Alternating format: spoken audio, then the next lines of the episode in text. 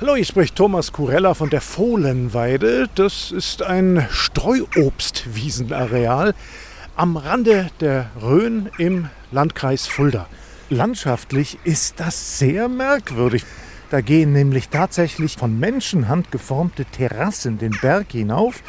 Unten ist ein kreisrunder See, das alles war mal Teil einer Anlage für die Fürstäbte von Fulda.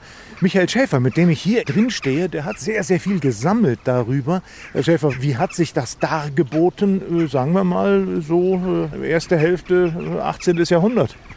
Ganz einfach gesagt, hier war ein Lustgarten. Dazu gehörte ein Schloss, Wirtschaftsgebäude, die Gartenanlage mit Lustpavillons und Wasserspielen, mit einem äh, kleinen runden Teich und einer Wasserfontäne.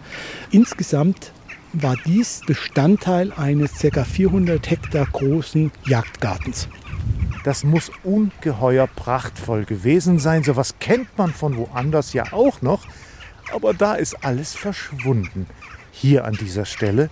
Was ist denn da um Gottes Willen passiert? Die Anlage selbst lag weit ab von Fulda und ist dann aus dem Blick geraten. 1823 ist hier alles zur Versteigerung freigegeben worden und die Steingebäude äh, sind in Einzelteilen verkauft worden. Dekorelemente sind in andere Bereiche gewandert.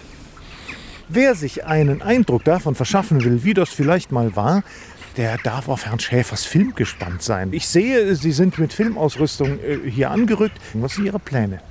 Wir haben in den letzten zwei Jahren einiges an Bildmaterial hier sammeln können.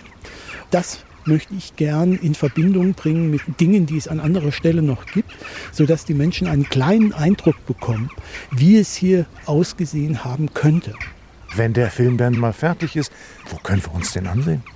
Auf unserer Website. Vielleicht auch, wenn er gut genug wird, beim HR.